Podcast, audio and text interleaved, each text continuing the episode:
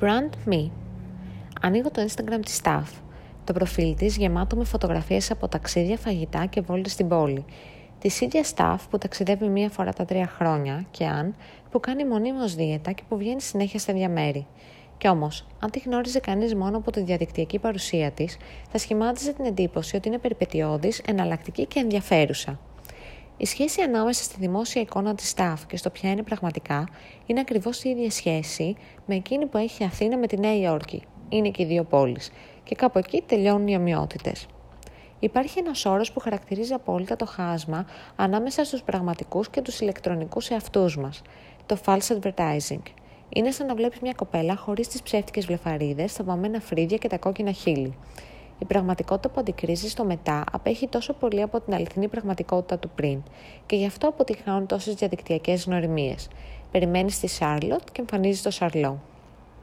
Στην εποχή των social media νιώθουμε την ανάγκη να αποδείξουμε κάτι που δεν είμαστε, σαν να θέλουμε να πείσουμε ότι ζούμε την τέλεια ζωή. Καμία φωτογραφία δεν ανεβαίνει στο Instagram πριν να περάσει από 10 φίλτρα και κανένα Facebook status δεν είναι βιαστικό και απερίσκεπτο. Το προφίλ μας στο LinkedIn είναι γεμάτο βαρύγδουπες λέξεις. Ακόμα και ο θηροφύλακας συστήνεται πλέον ως Welcome Director. Director, ναι, καλά διάβασες. Οι assistant πέθαναν, ζήτω οι coordinators. Για ποιον γίνονται όμως όλα αυτά, για εκείνους τους άλλους οι οποίοι προσπαθούν με τη σειρά τους να εντυπωσιάσουν εμάς. Δεν είναι ένας αστείος φαύλος κύκλος. Και μήπως αυτοί που έχουν να πούν τα πιο πολλά είναι αυτοί που σωπαίνουν περισσότερο; Όσο πιο πολύ μιλάς, τόσο λιγότερο σκέφτεσαι.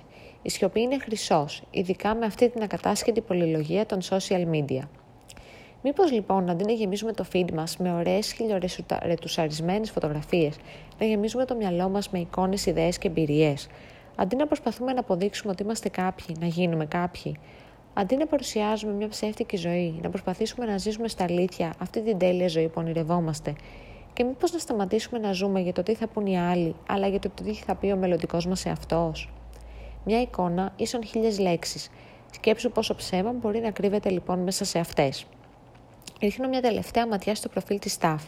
Η τελευταία της ανάρτηση, μια φωτογραφία από τη Βουδαπέστη πριν 4 χρόνια. Καλά να περνάς, τη σχολιάζει ο Μη. Χαμογελάω. Κλείνω το ίντερνετ και πιάνω ένα βιβλίο. Εκεί κανείς δεν μπορεί να πει ψέματα.